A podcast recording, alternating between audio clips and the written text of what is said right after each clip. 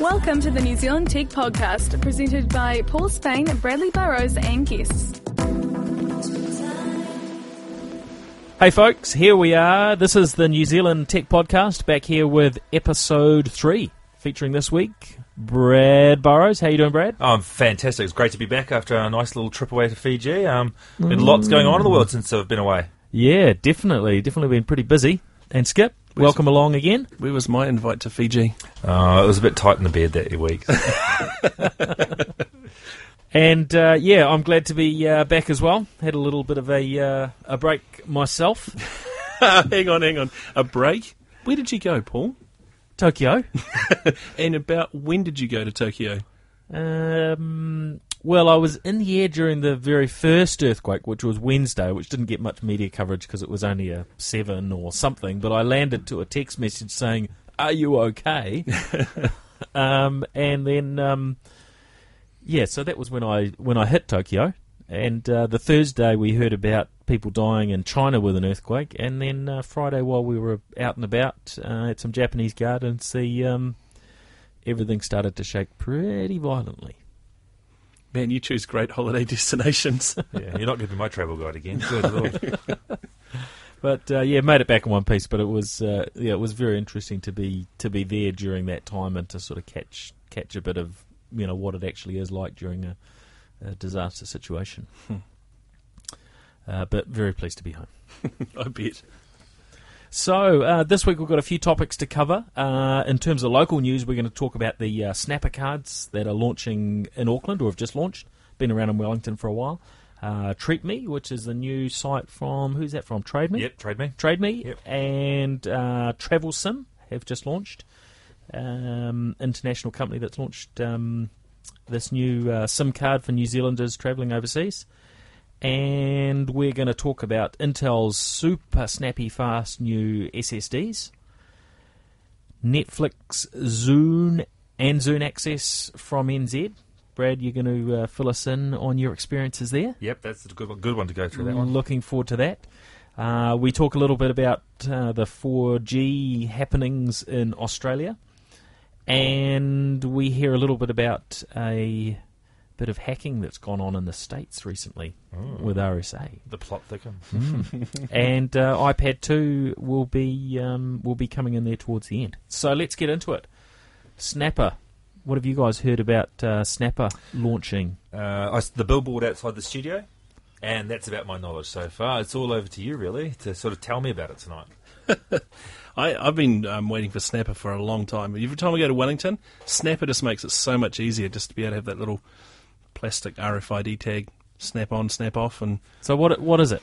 Uh, basically, it's just another cashless um, service. I mean, you go, you load up your Snapper card with uh, credit, and you go into a bus service, and they have little readers on the front of the bus, and you snap on, and you snap off, and it just goes up. You went this way, this distance, so I'm going to deduct that amount from your um, Snapper, which is great. It also works in cafes, so you can get coffee and all sorts of dairies have them as well. So, just think if you're a parent and you've got kids going to schools, it's a great way to just give them the card to be able to use that for bus services and all the drink they could have at the store or whatever. it's it's the two degrees version of, of a prepaid SIM card, basically, isn't it? It really is. It's just a prepaid card that you can go for. Pre- Yep. You mean prepay EFTPOS card, Yeah. sort of thing, Yeah, or credit card? Yeah. yeah, yeah. But the, the advantage of this technology, and, it, and it's pretty common around the world, and we've probably all used them when we've been in London Yep. or. Um, Oyster you know, cards in but- London. Yeah, Yep. yep. Uh, Singapore and, and whatnot. In fact, I've probably got a pile of them at home from from all of those locations with credit on them and whatnot. Uh, but it's just so easy, isn't it? Because you don't have to swipe, put pins in, and you don't have to th- throw cash around there. They're yeah, it's a great uh, great technology. So has has all the transport systems bought into it? Because I mean, at the moment, it took them so long to get onto the old, you know, the, the where you didn't actually have to swipe to get in there, basically on the bus systems. Have they all got the new swipe systems on them already? Do we know? Or I've I've only seen them. I mean, I, I live on the shore, so I'm um, stuck with Ritchie's and um, Birkenhead buses, and I mean, Birkenhead buses I think run off steam engines. To be honest, so I don't know if they're going to be able to power a snapper unit. I haven't seen anything, but the metro line services from town into other parts of the city Yep. have the the snapper mounts Oh, already good. there. So I'm assuming they're up on there. I'm looking at their um, press release, and they're talking about uh, taxis and 100 retailers and no buses. Now, taxis would be great. Taxis for me would be stunningly good. You know, not even to have credit cards every time you get to swipe on, swipe off. Yeah. That's just going to be a godsend. Yeah. Uh, no, they haven't mentioned any buses, and that's going to be, I think, the biggest hassle is trying to get all the different bus companies to work together Yeah. on it. And there's going to be different fare structures, and also, ah, it's a mess. I think it's going to be a bit of a mess. New Super City's going to have to sort it out. They are. Yeah. It does talk about Snapper on the bus, but I'm not sure if it's for Auckland on Wellington. Bus, ferry. Just looking at their Auckland press release, uh, Snapper launches in Auckland, and they're not mentioning buses. They're mentioning things like, um, obviously, the fixed dairy, city convenience, subway restaurant, so you can get your sandwiches. uh, stationers, pharmacies, uh, some of the park and rides. So I guess you kind of can use it in the bus if you use it to transfer it to a ticket. You know, it's a bit of a funny way around it, but not yet. You, you can't walk onto a bus with it yet by the looks of it. So in Auckland. Yeah. If you're in Wellington, then you're very lucky you've had it for ages, and you're laughing at all of us here in Auckland who are so far I mean, behind the times. uh, Wellington will probably get Snapper on airplanes before they get Auckland gets the buses sorted. I don't know. Yeah, very true. Very true. Oh well, they've. I mean, they've always been pretty switched on in in Wellington with uh, with some of these bits and pieces, like their uh, uh, internet around the city and, and so on with CityLink. So um, yeah, never mind. Someone's got to. Um, It's the city of the future. You realise? yeah, yeah, yeah. All right, treat me. Have you guys had a look at um, the new offering from Trade Me? The new um, what's a Groupon clone, really, isn't it? I, I saw about a second of it today, and I, in passing, it was a Burger King voucher, a Burger Fuel voucher or something. Wasn't yes, it? Yes, look, free plug for Burger Fuel. There you go. There you go. Well, yeah. but um, no, I, I, I haven't really seen too much about it. It's like it's for me, it's yet another deal service that's starting to flood my email at the moment. So hopefully, it's probably going to be better than the rest. Who knows? I don't know. Yeah, it's an interesting um, thing. The, these deal uh, websites where you know they get a super, supposedly a super good deal that uh, entices everyone to jump on board and buy the voucher. And I guess they work on the basis that a lot of people won't actually get around to using their voucher, and on the basis that it just is a lot of um, promote cheap promotion for the brand or the store or the product that's that's involved. Is it piggybacking off the Trade Me site, or is it a standalone, or is it? It is a standalone site, but because it's been launched by TradeMe, then they can promote those Yeah. deals. In fact, they, they sent out an email to their whole subscriber base this morning promoting it, and um, you you know you obviously get a whole lot of awareness off the back of TradeMe being the biggest website in the country. yeah. So, do you, as a retailer, do you bid for that space each day, or how does it work from a retail side? Uh, I'm not sure, but I've heard some uh, comments that it's not as good for the retailers as maybe it looks. All right. So it is very much a way for them to expose themselves to new customers rather than being a great way for them to generate revenue. Right. Well, that's that can't, that's not a bad thing, and especially if you're like a burger joint, because you go in and you get your free one dollar burger, um, but people are going to buy other things as well. So that's a pretty swish looking site. I mean, it's going to be interesting. I mean, I, I get the old first in ema- emails and all those type of services. And I, I know quite a few people that use those services where it's the cheap deals, the, the voucher based system. So, uh, yeah, it's going to be interesting to see how it makes money. It's going to really have to rely on volume coming through. You know? And I think they'll get volume because they, they have good deals like the other sites. What I was reading about recently was I think it's uh, Microsoft have done a deal with a company in the States that collates together all of these um, group buying discount deals. and you'll be able to search through Bing and see, you know, all of the um, all of the deals, which to me sounds better than signing up for Treat Me or what is it, One Day.co.nz or one of those, you know, having all these things to go through.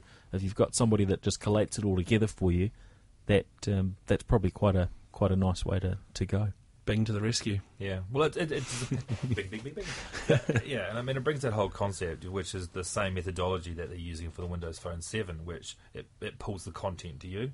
They're doing this obviously the same thing with Bing. They're trying to pull that content in so you don't have to go searching multiple places. So, in theory, it sounds great. It's going to wait and see how, it- how it delivers. and whether any of those offerings overseas will be of any relevance to New Zealand because you know Bing, for instance, is very US focused, isn't it? They're trying to win their market share in the US, and I guess once they get to a big enough size, they'll invest the money giving localization for other markets. But at the moment, we're too small a market to really get too much attention. Never mind.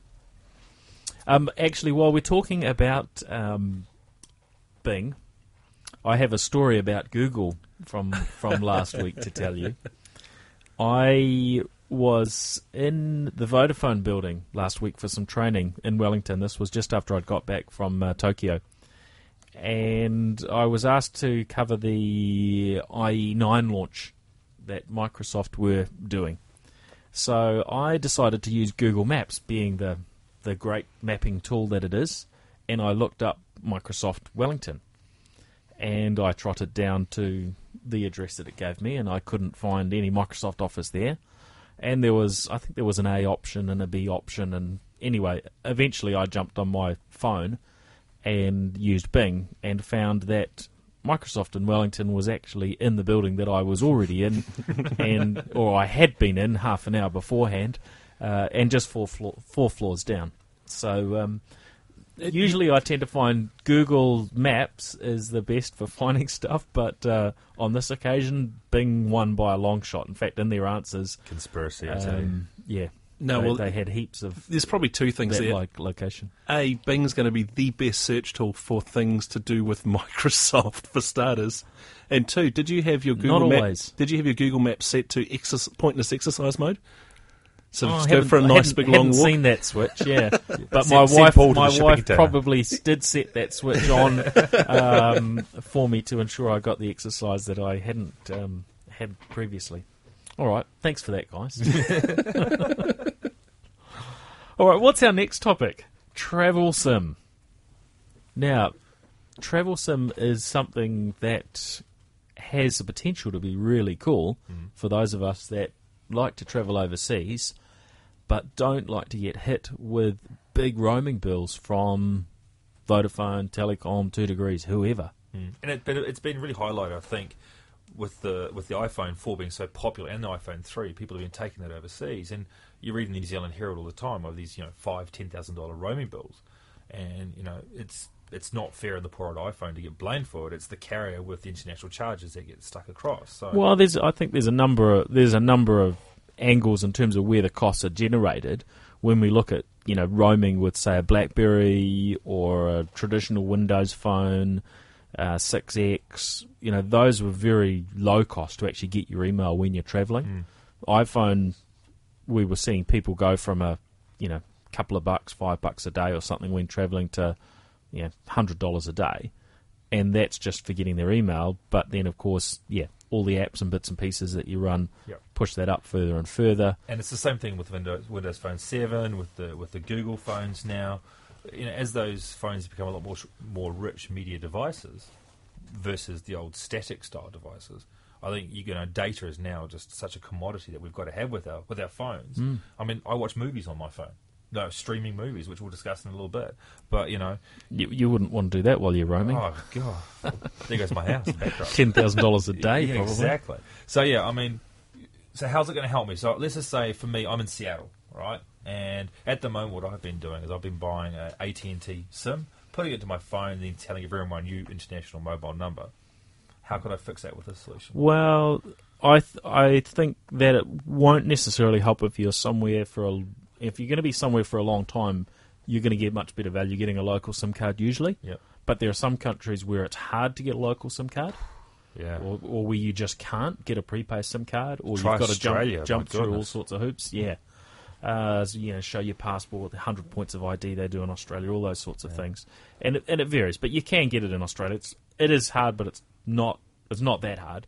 Um, but what the travel sim will do is you've got preset rates for incoming, outgoing calls. In fact, in some countries, it's free to receive incoming calls while you're roaming on the travel sim, which sounds pretty cool. Um, Zimbabwe, and- Botswana. yeah. No, mm, no. Anyway, the um, have a look at their website. It's got Well, the what's ho- the use got, of it's this the device list. then? So, so cheaper calls in and out and texts in a lot of cases, right? Yep. Whereas with Voda, you're paying I think eighty cents. Well, Voda, Telecom, In fact, all of them, I think it's 80 cents to send a text, Yeah. free to receive Ten dollars a megabyte for data if you're doing any surfing. on Voda, and it varies Yeah, it um, on the other networks as well. So some benefits there, but I actually feel a bit disappointed, and I'm sure they well they've told me they're working on this, but some of their data rates are actually more expensive than that. So in uh, if I'm right, the US it was either the US or the UK. It was seventy dollars a meg for them on data. What? Sorry, so say that again. Seventy. 70. Wow. So Let's you sign might, up. you might be saving money in, in some markets, but in others you're not. So you've got to go through and have a close look at their website. You've got to work out where you're travelling and see where it works out better. In other markets, it's about half the price of that $10 a meg rate down to 5 So be aware of that. Um, also, be aware if you're on telecom, they've got their de- deal where you can get, um, I think it's 100 megs for $100 when you're roaming. That's not bad. Yeah. Um, I'll, I'd need to check that, but I'm pretty sure that's the uh, that's that's the the telecom deal at the moment, which is um, That's a is, good deal. is is quite good. So it comes down when you spend over. Um, I think you pay ten dollars a meg up until you've done ten megs, and then you get the other ninety for free. Actually, you just you just raised something in my mind. I was just suddenly thinking to myself when you mentioned telecom. Have you noticed how aggressive they're being in the market right at the moment? With Uh, all the Android ads, the advertising, the open broadband, their broadband prices have plummeted. I, I've noticed that actually they've changed their phrases. Telecom XT Yeah. is the smartphone network. Yeah. That's a new phrase I started hearing them use this week. And uh, I just, I've just been watching some of the advertising with the way that they're doing all the all the Android stuff. Obviously, they've been doing a big print Android media, but now they're suddenly going with TV ads. And then I was listening to their, one of their broadband packages. I, now I'll have to check this on the net, but I think it was fifty me, uh, fifty gig of data for like sixty or seventy dollars on one of their broadband packages, and that is brilliant compared to what they used to be. Mm. And I just, when you mentioned about the telecom hundred meg thing, I just thought they've been so aggressive at the moment. It's great. I mean, it's great with two degrees. Is obviously forcing the competition, Yeah. which is going to give us some, you know, hopefully some better data charges for our smartphone devices. Sorry, I mean off topic, but it just yeah, it was No, no, that that's good. Well, I mean, it is great to see in in a lot of space, in a lot of tech spaces at the moment. We're seeing a lot of competition. Yeah, totally. and we're seeing that with the smartphones. You know, Android is is innovating and delivering you know pretty quick updates there with smartphones, with tablets. We've got Apple doing what they're doing. Microsoft are you know coming along reasonably nicely. Um, I I- would love to see a decent tablet come through, but you know we we will sit and wait for a bit longer on that one. Can I be a little cruel? Go on, Skip. I just the, the thing that telecom is that they pro- do provide a fantastic. I love the telecom XT network, but they don't provide the handsets, so you can't really get some of the latest handsets like um, dare I say Windows Phone Seven again. And we've been asking them for a while now. I've heard a rumor on Twitter that they're doing something next month, but um, the the thing is that um, I guess that is their, their their core product is networks, and they're really good at doing that. But they don't have the handsets to compete with Vodafone. So I guess they are having to sort of reduce the cost, provide much better services that way, the, just to stay competitive. I don't know, but I think it comes down to what type of handset you want. I mean, if you were to walk into a vo- I mean, into a telecom store now, they are predominantly Android based.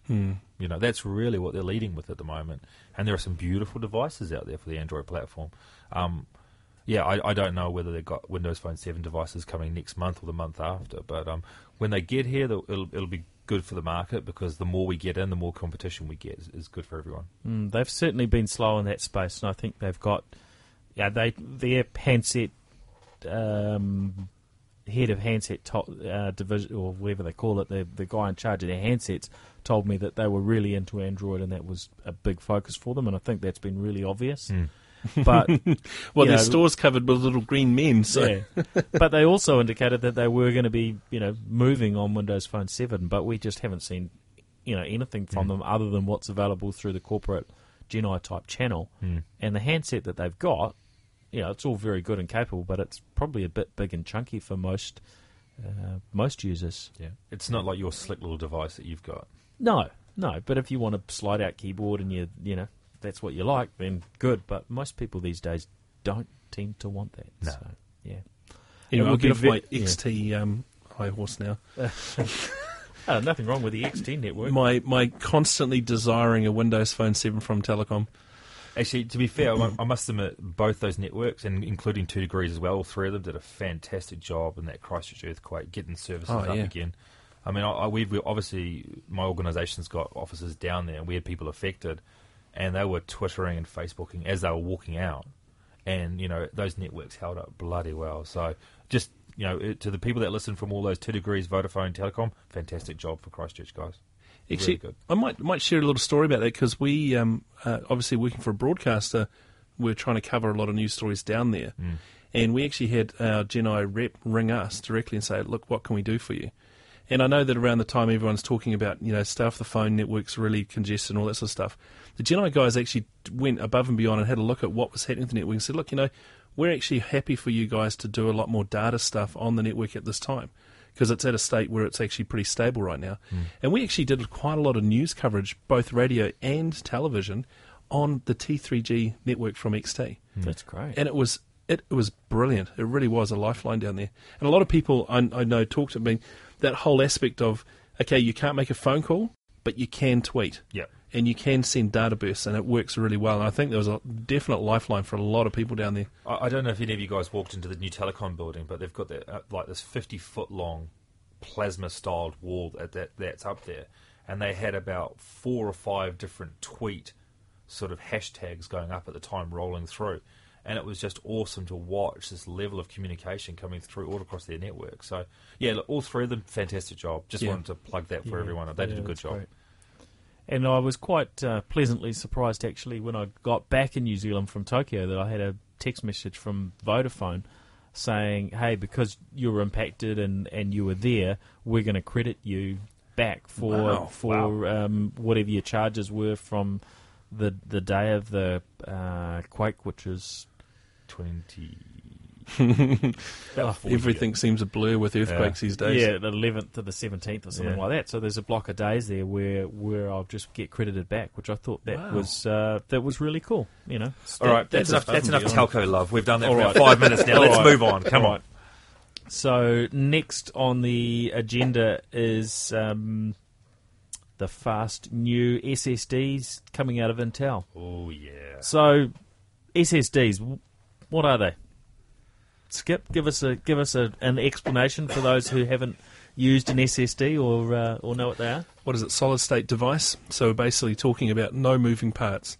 So in, in a drive, So it replaces a normal hard disk, right? Yeah, so the hard disk's got a spinning platter and you've got an arm moving across, writing data to a head. It takes a long time in the world to go across from one part of the disk to the other. SSD, it just accesses it like RAM. Nice so and super, fast. super snappy, Yeah. super fast. And they are beautiful. I think we were just having a conversation earlier on around. I've just upgraded three of my devices. Oh, it is just a different world for. And I mean, I've got Macs and I've got my Windows devices, and you know, Macs have always had that solid state. They've had that premium hardware and all their build qualities. And I think one of the big complaints of Windows users, users has been those slow boot ups and start times. And oh my goodness, comparable now. Unbel- mm. Four or five second boot times from cold um, on hard on my laptop and my desktop. Um, and it's only a 128 gig little uh, little SSD. So the size is the big thing. I boot off my SSD and I have a, a big fat SATA drive sitting next to it when I want to have Store your video Yeah. and all your other bits and pieces because your, your SSDs Yeah. are too expensive to get in size at the moment, aren't they? So, what sort of price were you finding those SSDs for? Did you get them locally or while you're in the states? yeah. or- no, PB Tech actually have got some good prices. I haven't got the new Intel ones, which we're going to sort of pro- touch on in a second. But um, mine were two sixty nine, I think it was, for a one twenty eight gig. yeah, so that's they're- very good. Yeah. That's very good. you know, and I mean, for two sixty nine, I think I can get a three terabyte, you know, um, SATA based drive.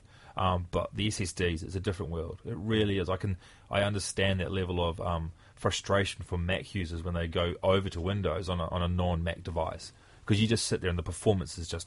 I think in the Windows performance benchmark, I went from 4.5 to 7.9 for my hard disk access, which, which for Windows users they'll know what I mean. It's just stunningly fast. For Mac users, they'll be like, "Well, that, "That's standard," you know. And I can see why now. It's just yeah, they are worth the investment at the moment. Yeah, well, that has been really one of the one of the uh, nice points about the the MacBook era Air having the SSD Yeah. in there does make it a, a really snappy machine. Um, pretty cool. Now, what what was what's been announced, and it, and it was a few weeks ago, but um, we hadn't covered it yet. We'd meant to. Um, was that Intel have announced these new SSDs, and their performance now is going to be 500 megabytes a second read time and 300 megabytes a second write time, which you know that on a sustained basis is so much faster than any hard, you know, normal hard disk that you can get. It's going to be phenomenal. Yeah, and I mean, with now, one of the big problems before was obviously the trim support. So as those drives filled up, all the ones and zeros, is is the ability to clean up as they went along. Now, Windows 7 does it natively. The, the latest, uh, from what I understand, the latest Linux kernel, and the Linux guys can hopefully Twitter and correct me if I'm wrong here. But the latest Twitter, um, sorry, the latest Linux kernel fixes that up, and the Mac OS now has support. for Yeah, I as think well. that's just coming Yeah. coming for uh, OS X as well on the Mac. because that would right? cause slowdown over time. As, Yeah. as those drives filled up, you couldn't clean up basically your dirty data. Yeah. Good. So hopefully we'll all be able to afford them soon, or they'll just start being being standard. But there aren't many laptops today that you can buy with with an SSD in them. Lenovo's got their X301, which has been around for a Yeah. while now, and and that's always always been nice and, and, and snappy because of it. But there isn't really too much else other than as an option, right? It's I've got the H, actually I've got an HP um, tablet 2940, and that's got a 128 gig SSD in it. okay, And nice. again, that's just makes a world of difference. But I had to buy that as an optional extra. Again, it's the the, the Mac guys have had this for a while. The Intel PC world, um, we're just getting up to speed, I think. But definitely, it's worth the investment at home. My media center runs like a dream on this thing. That's fantastic. All right. Well, we might all have to uh, invest in, in one or two of those as well. Now, something, Bradley, you've been doing at home for a while is accessing some of the US video, music type content. Uh, a few of us have, have tried similar sorts of things, but I think what you're doing is is right up there in terms of what's possible, in terms of what's what's pretty much legal, and what what's practical in New Zealand. So maybe you can just share some insights of, of what you've been doing there. Yeah, no, that, the first thing I want to state is that everything that we're talking about here is everything's a paid service. So there's no hacking, bypassing copyright laws. Because whenever I first start talking about people about this, is they think torrent sites and everything else. So one of the things is is um, things like Hulu and Netflix and even um, BBC iPlayer is all geo locked down to kind of point of origin country, and these are subscription based services. So what I've been able to do do some testing with with the Xbox 360 is I've used a service called Strong VPN, which allows me to be, make my point of presence anywhere in the world. Now for me, I've made it um, San Francisco, and suddenly Netflix and my Xbox have come alive. That's And fantastic. Honestly, it is a. So then I subscribe to Netflix. So I pay nine ninety nine a month um, for that, and suddenly I've got all these on demand movies. And it's I must brilliant. leave now to go and play with my Xbox. It is.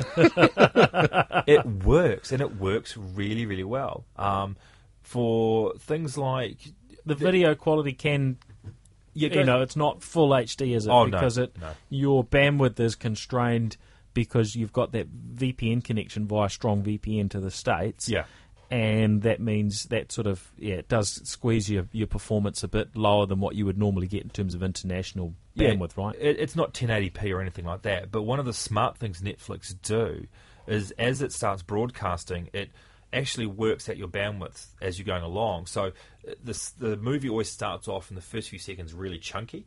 And then suddenly it gets really, really clear. Then it becomes DVD quality, and then it's just above DVD DVD quality, but not quite Blu-ray type of quality. Sure. And it is honestly once it's going, it, it's it takes about 15 seconds to start, and you can scroll through all the movies, the television shows, all the on-demand services.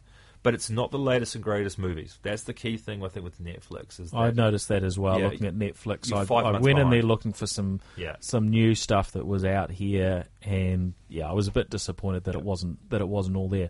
But some of those are available uh, via via Xbox and the Zune service, aren't they? exactly And right. You've got a few movies available in New Zealand without going through any hoops with the Zune service on Correct. Xbox, right? Yeah. You can go in there, stream them just like, you know, um, rather than going down to the store and getting a DVD or a Blu ray disc. That works quite well, Yep. but a limited selection. But if you connect to the US and you've got, and this is what you'll have to tell us, um, if you it's really about having a US account and so on, then you can get access to that Zune catalog, can't you? Yeah, I mean, the key thing with the Zune software is obviously your live ID. So if you set up with a New Zealand based Windows Live ID, that's going to restrict you to New Zealand based content. If you've got a US based, like a hotmail.com address rather than .co.nz, um, you. Oh, even the doc, the older dot coms can be New Zealand based, so But you yeah, you it's worth yeah. setting up a whole new ID. whole new ID with Yeah. US based locale. But once you do that, again, Zune comes alive and Mm. you can suddenly rent up to date movies. And their movie service, I think I was just reading before we walked into the studio here, is now ranked the number two movie service for content in America. So Google's obviously number one, but now it's past Yahoo. Google. Yeah, Google's number one. Yeah, or YouTube, you see. Oh, okay, okay. So you're not talking about Apple's. Um, no, Apple Apple wasn't Apple's three or four on their service because they don't class the iTunes service or something. I think it's something we can go into next week when we have a bit more detail on the Engadget article. But it was really interesting to sort of. That was quite a statement. I was like, oh, that's interesting. But um, yeah, no, it was it was it's um, with Zune and with Hulu. Now Hulu's really really good for TV shows. Um, if you're wanting TV shows, again, subscription based service which you have to pay for, so it's all legal. So, um, but yeah, once you get into it, you can sign up for that um, with a US based account, and away you go. Um, but Zune is really really rich. Obviously, with if you've got a Kinect here in New Zealand, um, you can use your Kinect to actually access your Zune software. And um, you can control the movies and everything from there. This is the voice control. Voice control, yes. Yeah. Yeah, it's all coming through. So, Mm-hmm. and you can use obviously gestures and everything else. Um, You out of there. yeah, you out of there. So, so does that voice, the voice stuff on uh, Xbox with Kinect, is that not enabled on a New Zealand account? Not yet, no. It's only US based. And it'd be great to have it. I mean, it, I reckon Okay, because was I have that because I've got all my US setups and the Zune and the Zune music and it. so on. Uh, I yeah, I hadn't hadn't fully clicked that. Um, Yeah. The mere mortals like you, Skip, don't have access to that yet. And, uh, what now they, you know how to do it, though, right? right, yeah. what, they, So- what they demoed at CES obviously was that next generation of the um, Zune stuff, which is the, the, the Live um, avatar. live avatars and everything like that, but also talking around Netflix being controlled like you do with gestures and hands and voice. So uh, I think that ability to be able to control your home entertainment system with your voice and hands is, is getting closer and closer. So, but yeah, overall, overall, really good experience. Um, my kids love it. They get about fifty episodes of Scooby Doo that they can watch, and watching a watching a six year old use um, the Kinect to control things is quite hilarious as well. It's good fun. That's cool. But um, yeah, I'd, I'd I would investigate it for people. Um, Strong VPN's the, the company I use, um, and it's again you pay for that service, and then obviously you have to sign up for everything else from that side. Yeah. or get your own international wholesale um, fibre connection. We could just piggyback off your skip. Yeah, yeah, hook that up, Skip. Uh, direct link back to my place. cool. I'll um, yeah, let's get that underway. All right, next topic on that. Oh, just talking of uh, Xboxes and uh, no. and the like. The cool new thing I got this week, um, and probably you guys aren't so interested, but I like to play poker from time to time. So I got the new Full House Poker on my Windows phone Yeah. And on Xbox. And the cool thing about it is, is it uses your Xbox avatar in game, Yep. including on the phone. And when you earn or when you win chips and stuff like that, you can win them on the phone, and then you go onto your Xbox, and all of that comes with you. So it sort of follows you around, and it's uh, it's actually quite cool. You know what we need to do? We need to have a app of the week, but for every for the three key devices: Apple, Microsoft, and the um, Google phone. Yeah, I think we need to do that every week to keep it across the board. We'll try and bring something in. Good, good. All right, we'll do that from next week. Yep. sold.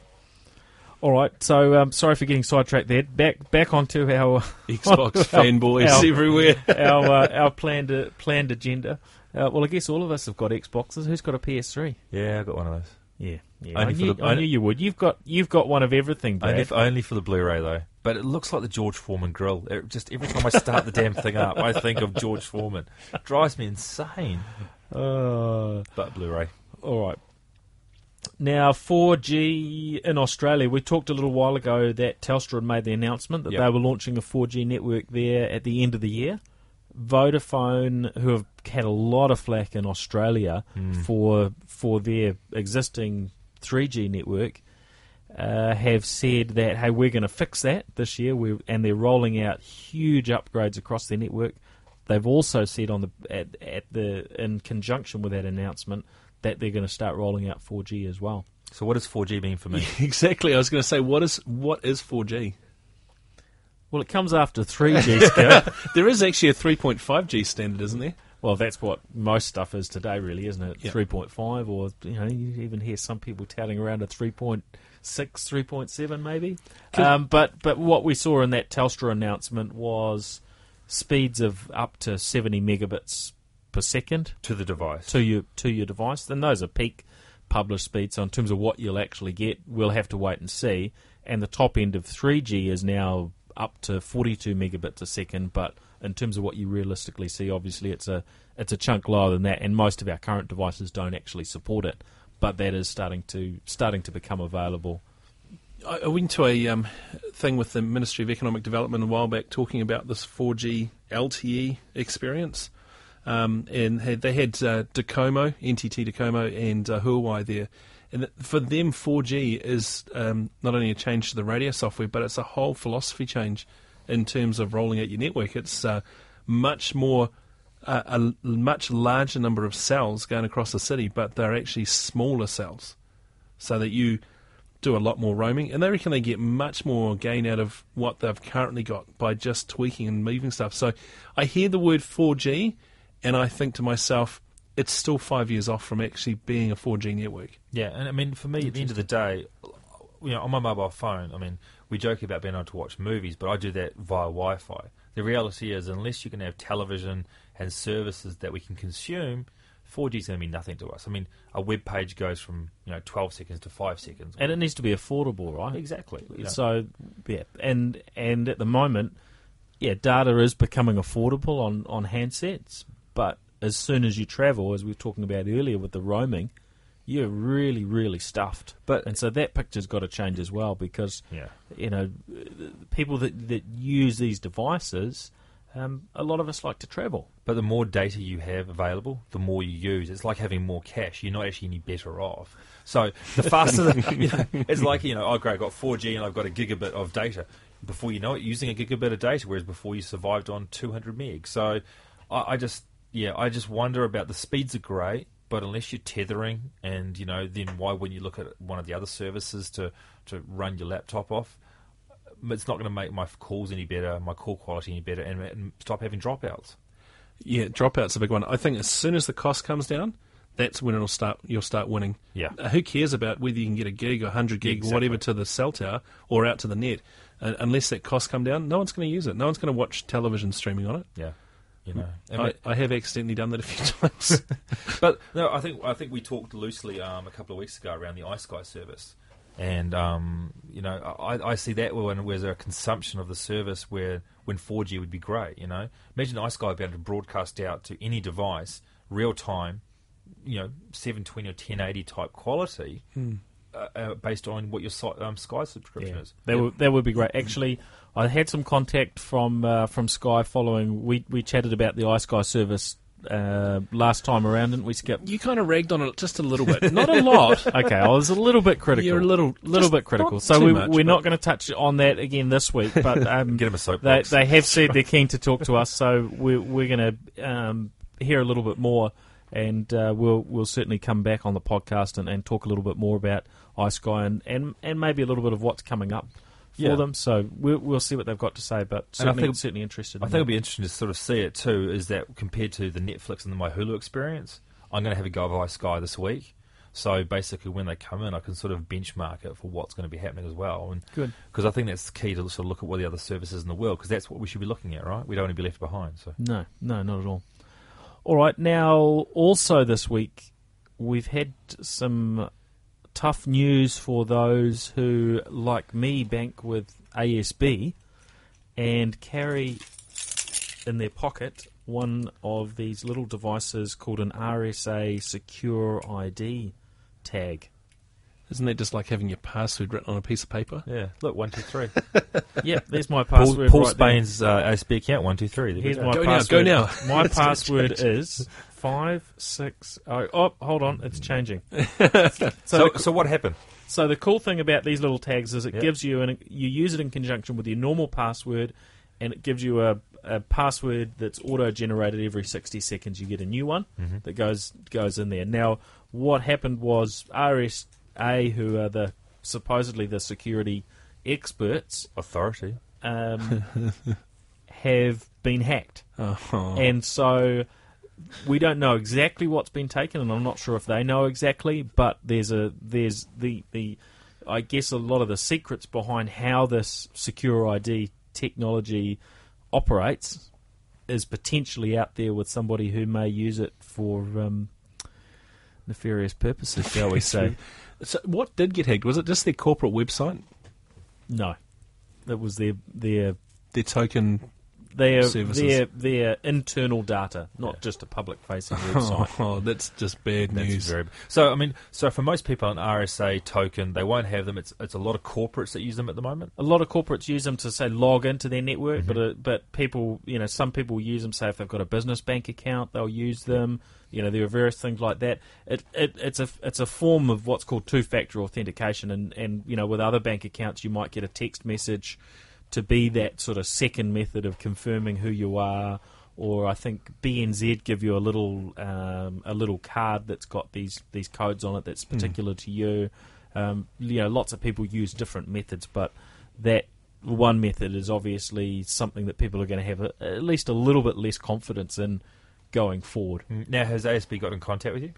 Nothing from ASB at this stage. Just interested yeah. to see if yeah. you want to touch base with anyone. So. Yeah, yeah. I, I guess there's going to be a lot of corporates with these things sitting. Well, the IT guys sitting back going, What do we "Ooh, do? I don't know about this one because it is. It's a bit tricky. If there's no information coming out of RSA about it, then Yeah. it's sort of a 50-50 call for you, really, isn't it? Well, the news articles sort of had some supposed, well, had some uh, comments from RSA, and these articles have been everywhere. But I scoured the RSA website and couldn't find anything to the point where I questioned: Is this a legit news story, or has someone made it up? Yeah. Because you would expect there to be it to be on the front of their page, a response, and so on. Maybe it is now, but certainly when I was looking looking uh, a few days ago, there was absolutely nothing from them, no response at all.